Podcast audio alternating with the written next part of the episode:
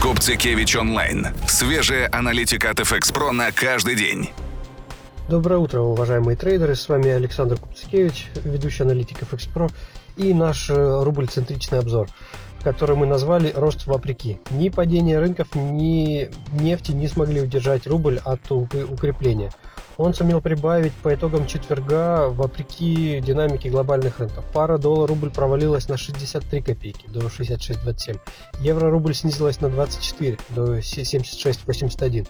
Укрепление российского рубля тем удивительнее, потому как сложно было найти значимые позитивные моменты, которые стояли бы за столь значительным укреплением российской валюты, я имею в виду среди глобальных факторов мировые рынки закрыли четверг снижением. Да, оно было не таким мощным, как в среду, то есть S&P 500 потерял 2% после провала на 3-4 днем ранее, но все же это снижение и достаточно крупное снижение. Нефть за это же время потеряла 2,7%. Там по ней вновь плохие новости. Все-таки подтвердились данные плохие о запасах. То есть, что запасы выросли, это свидетельство того, что все-таки добывается нефти чуть больше, чем потребляется.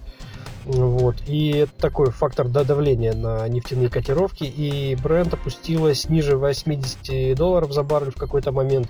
Ну, сегодня с утра чуть-чуть обстановка разрядилась, уже нет такой паники, уже акции подбираются потихонечку, что-то там те же самые фьючерсы на S&P 500 прибавляют, нефть также вскочила обратно к уровням выше 80.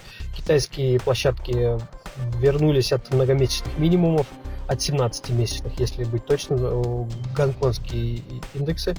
А, а 50 это голубые фишки китайские, то есть 50 крупнейших компаний Китая, они вновь развернулись к росту от э, дна. Там вот на графике очень хорошо видно, как э, что 4 раза с июля отскакивает от этого уровня.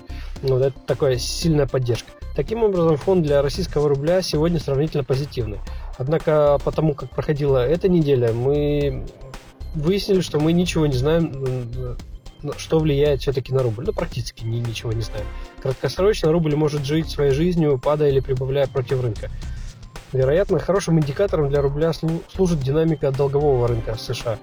И тут вот есть момент для осторожности в отношении российской валюты.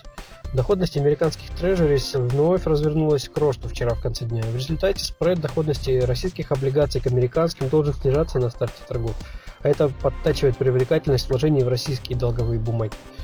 Но в целом вот я хотел бы отметить вот эту вот удивительную историю, как менялись те факторы, которые влияют на рубль. С конца прошлого года окончательно растерялась корреляция с нефтью. А, и драйвером стали настроения на глобальных рынках. То есть рубль рос вслед за ростом э, индексов падал на их коррекции и так далее. После в этом году уже в апреле примерно, в апреле-мае вперед выступили факторы санкций, приток как капитала.